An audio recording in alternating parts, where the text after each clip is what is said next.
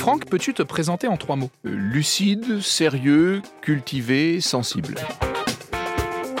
C'est quoi ton plus grand complexe? Mon plus grand complexe, euh, c'est de ne pas avoir le sens de la répartie. Et comme les, comme les timides qui se soignent en allant devant des grandes salles de spectacle, eh bien moi, je me soigne en venant aux grosses têtes.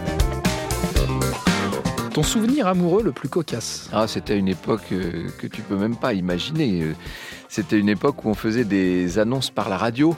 Et donc on connaissait pas les gens. euh, et je me rappelle être arrivé et tombé sur une personne qui me plaisait mais vraiment pas du tout du tout, mais qui m'a repéré dès le premier coup d'œil. Et là, il faut passer la soirée quand même. Et au fond de moi, je pleurais de rire. Qui est ton artiste incontournable? Oh, c'est Laurent Voulzy avec qui, euh, avec qui je travaille, mais c'est pas que du travail. C'est un bonhomme extraordinaire que j'aime infiniment.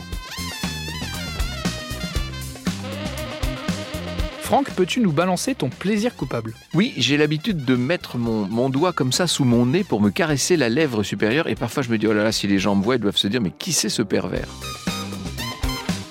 Est-ce que tu es tatoué? Et si oui, est-ce que tu peux nous en dire plus? Je ne suis pas tatoué, mais si j'avais su, je me serais tatoué pour l'émission.